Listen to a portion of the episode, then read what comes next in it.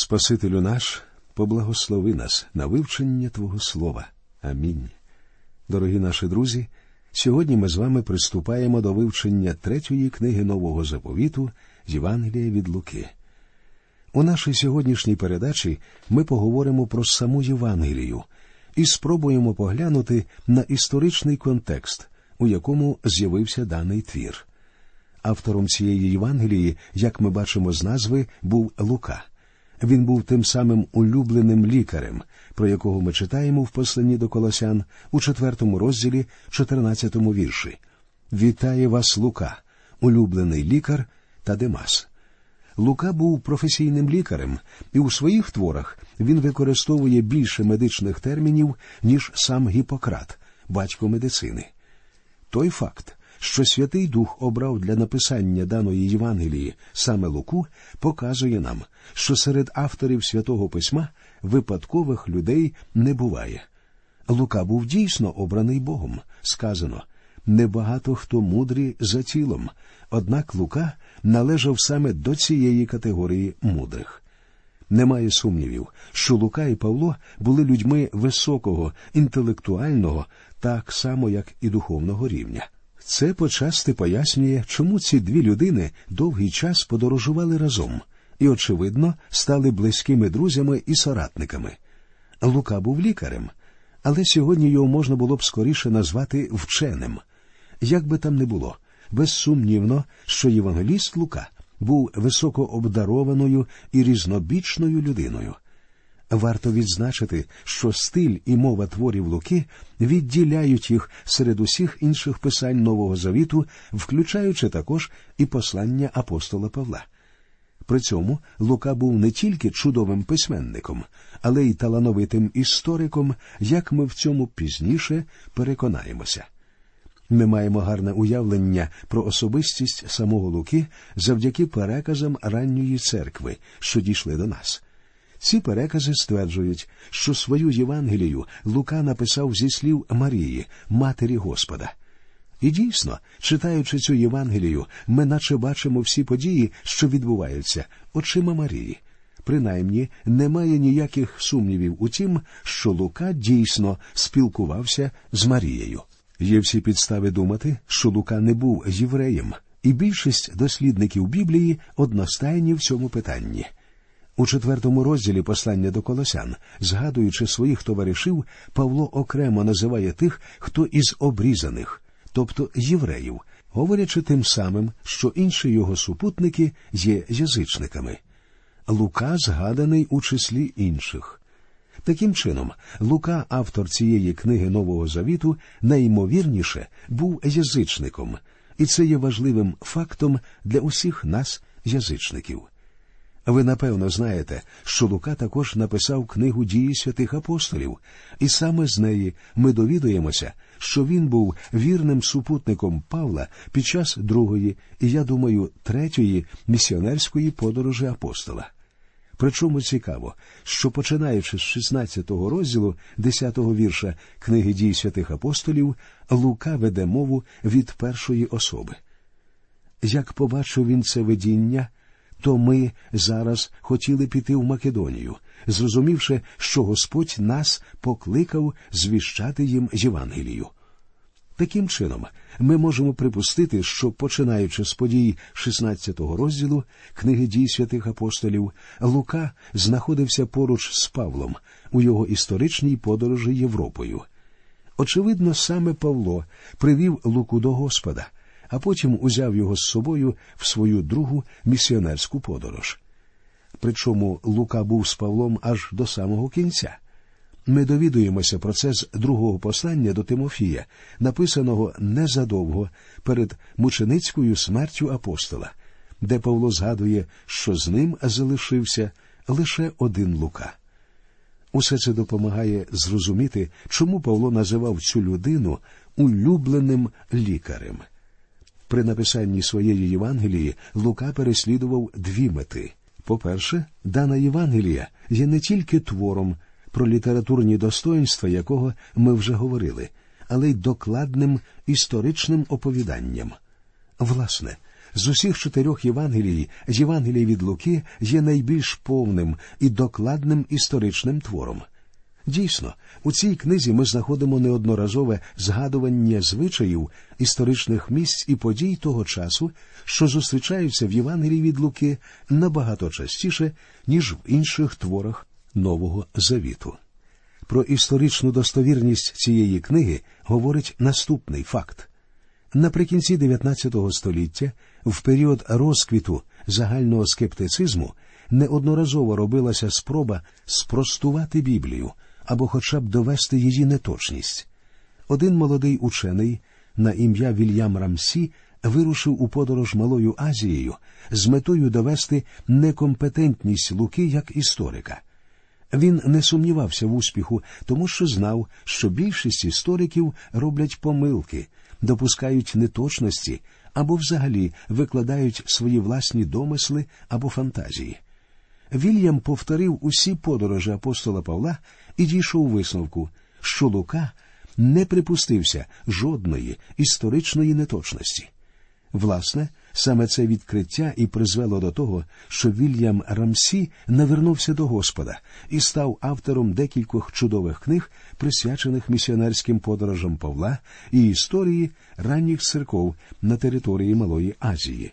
По-друге, при написанні своєї Євангелії Лука переслідував духовні цілі. Євангеліст показує нам Ісуса як досконалу, божественну людину і Спасителя світу. Лука прагне показати, що Ісус був Богом, який прийняв людське тіло. У зв'язку з цим цікаво порівняти Євангелію від Луки з іншими Євангеліями. Ми знаємо, що Матвій у своїй книзі показує нам Господа Ісуса як Месію, як Царя і Визволителя. Євангеліст Марк показує Христа могутнім переможцем і правителем цього світу, який в той же час залишається вірним слугою Бога. Апостол Іоанн показує нам Христа як Божого Сина, тобто підкреслює, що сам Бог став людиною. Що ж стосується Луки, то він показує нам втіленого Сина Божого, що є нашим великим первосвящеником, якому не байдужі наші немощі, і який здатний простягнути нам руку допомоги, милості та любові. При цьому цікаво відзначити, що при створенні свого твору Лука використовував науковий підхід. Він сам говорить, що провів докладне і ретельне дослідження усіх свідчень про Ісуса з Назарету і дійшов висновку, що Ісус це Бог. Апостол Іоанн у своїй Євангелії використав зовсім інший підхід, однак він приходить до тих самих висновків, що й Лука, а саме, що Ісус Христос це сам Бог, що прийняв тіло. А тепер прийшов час поговорити про те, для кого була написана Євангелія від Луки. Ми знаємо, що Євангелія від Матвія була написана для народу Ізраїля, тобто вона була написана для релігійних людей того часу. Євангелія від Марка була звернена до римлян і найкраще підходила для умов Римської імперії. Євангелист Лука адресує свій твір грецькому інтелекту. У IV столітті до нашої ери, завдяки великій імперії Греції, на світовій арені з'явилися найбільш видатні і яскраві прояви генія людської думки, з якими тільки зустрічався цей світ. Настала так звана переклеанська ера, коли Греція вступила в період свого інтелектуального і матеріального процвітання. Греки спробували створити досконалу в усьому людину і тим самим зробити досконалим усе людство. Ці спроби удосконалювання людини у фізичній та інтелектуальній сферах ми знаходимо в чудових творах грецького мистецтва. Греки прагнули знайти досконалу людину, що була б прекрасною фізично і відрізнялася б видатним інтелектом. Твори Платона, Аристотеля, Гомера, Есхіла, Софокла, Евредіта та Аристофана намагалися зобразити подібну ідеальну людину. Саме тому своїх богів греки створювали схожими на людей. Власне, їхні численні боги і були зображеннями людей. Величні статуї Аполлона, Венери, Афіни і Діани були зовсім не схожі на потворні образи східних ідолів, породжених язичництвом Близького Сходу. Греки обожествляли людей, підкреслюючи їхні шляхетні якості і основні земні пристрасті та прагнення. Пантеон грецьких богів був різноманітний. Ми зустрічаємо пана з ногами тварини, пишнотілого Бахуса, бога вина і веселощів, прекрасну Афродіту і інших богів і богинь. Причому далеко не всі грецькі божества були привабливі. Так, серед численних богів ми зустрічаємо огидних і шаленних фурій. Однак це лише ще раз підкреслює, що всі грецькі божества лише відображали людський рід в усіх його проявах. Олександр Македонський, якого називають ще Олександром Великим, розповсюдив культуру, мову і філософію Греції по всьому завойованому ним світові. Грецька мова перетворилася в мову загального спілкування. Саме в той час у Єгипті, у місті Олександрія, на грецьку мову був перекладений Старий Завіт. Цей переклад називається Септуагінтою і є, мабуть, найбільш вдалим перекладом Старого Завіту, що є в нашому розпорядженні. Новий Завіт був також написаний саме грецькою мовою. Таким чином, грецька мова стала тим засобом, що дозволив поширити і донести Євангелію до всього людства. Ця мова була найбільш оптимальним на той час засобом повідомлення фактів і вираження глибоких ідей. Незважаючи на те, що культура, мова і філософія Греції були найбільш яскравими і розвинутими для того часу, греки не зуміли досягти своєї мети, тобто зробити людство досконалим. Греки не зуміли побудувати утопію. Справа в тім, що вони зосередили усю свою увагу на цьому світові, втративши будь-яке прагнення до світу духовного. І в результаті цей світ став їхньою домівкою, сценою, майстернею і, зрештою, з їхньою могилою. Хтось сказав про це так чим більше греків приваблював цей світ, тим більш тьмяним і недоступним ставав для них світ духовний. Саме тому ми читаємо в книзі дій святих апостолів, що в Афінах Павло зустрів жертовник невідомому Богові. І саме від цього жертовника апостол Павло почав свою проповідь Євангелії для греків. Але занадто розумні і освічені афіняни були скептиками і назвали Павла пустомовом, насміхаючись над ним і над його спробами донести до них істину. І хоча Павло усвідомлював, що для греків добра звістка божевілля, проте він писав свої послання, апелюючи саме до грецького інтелекту. Він переконував їх, що раніше вони були язичниками, не мали надії і були безбожниками у світі. Ці слова, друзі, чудово відображали культуру грекомовного світу. Але Павло ще говорив, що як настало ж виповнення часу, Бог послав свого сина, що родився від жони та став під законом, і вмер за них. Апостол Павло подорожував Римською імперією і за допомогою загальнодоступної грецької мови проповідував добру звістку про досконалу людину, що вмерла за всіх людей цього світу. Релігія Ізраїлю могла породити лише фарисеїв, влада Риму могла лише привести до появи кесаря.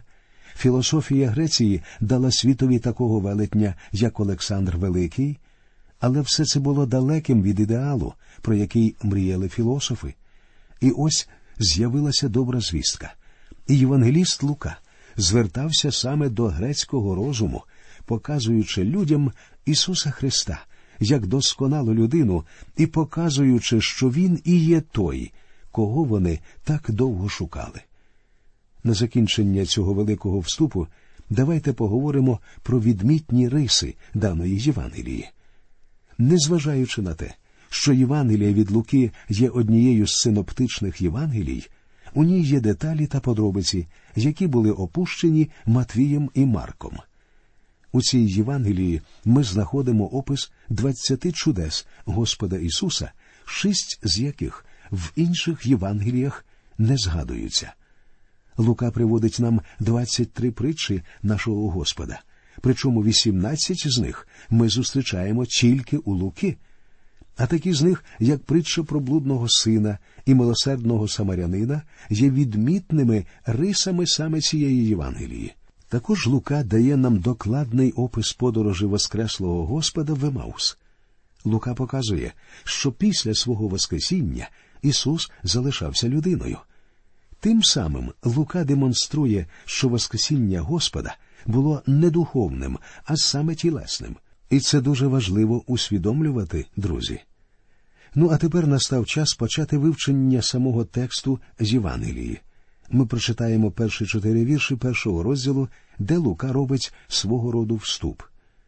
Через те, що багато хто брались складати оповість про справи, які стались між нами, як нам ті розповіли, хто спочатку були самовидцями і слугами слова, тому й я, все від першої хвилі докладно розвідавши, забажав описати за порядком для тебе високодостойний Теофіле, щоб пізнав ти істоту науки, якої навчився.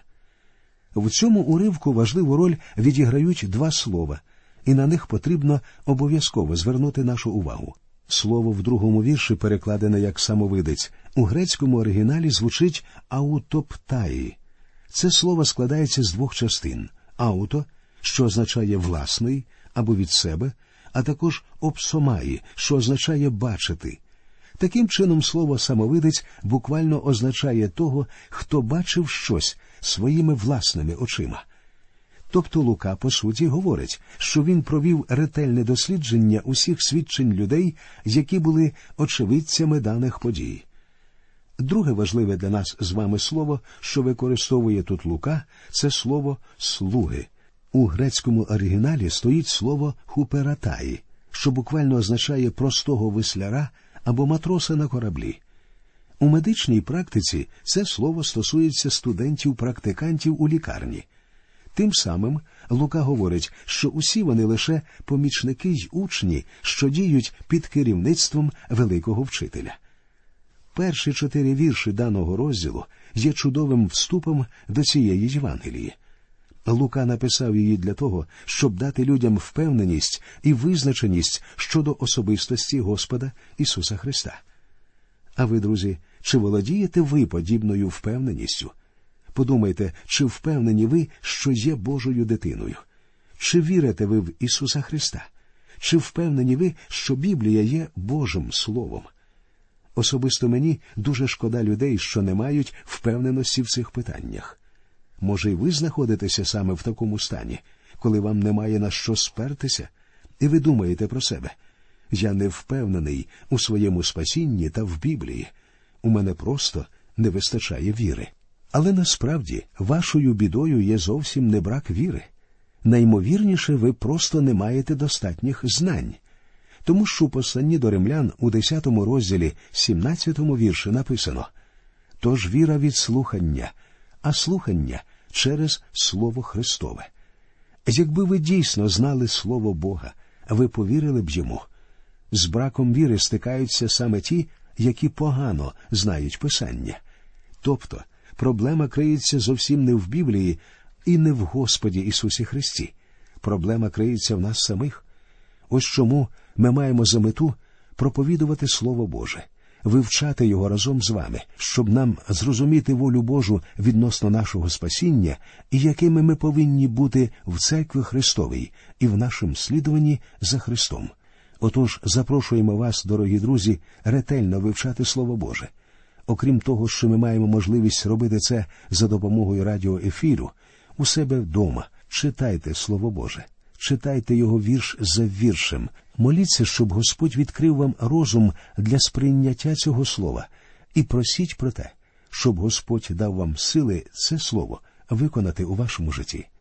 Але якщо нас слухає хтось із тих, які ще не пізнали Господа, не прийняли його як особистого Спасителя, Бог любить вас. Бог бажає, аби всі люди були спасенні, і ви в тому числі. Отож прийдіть до нього, прийміть його як свого Спаса і Господа, і ви будете щасливі в своєму житті і матимете життя вічне у Христі Ісусі. Це надзвичайно важливо для кожного із нас. Ми не повинні ігнорувати Слово Боже і спасіння своєї власної душі, отож нехай Господь дасть вам і мудрість, і силу прийти до нього. Нехай Господь вас рясно благословить. До нових зустрічей в ефірі.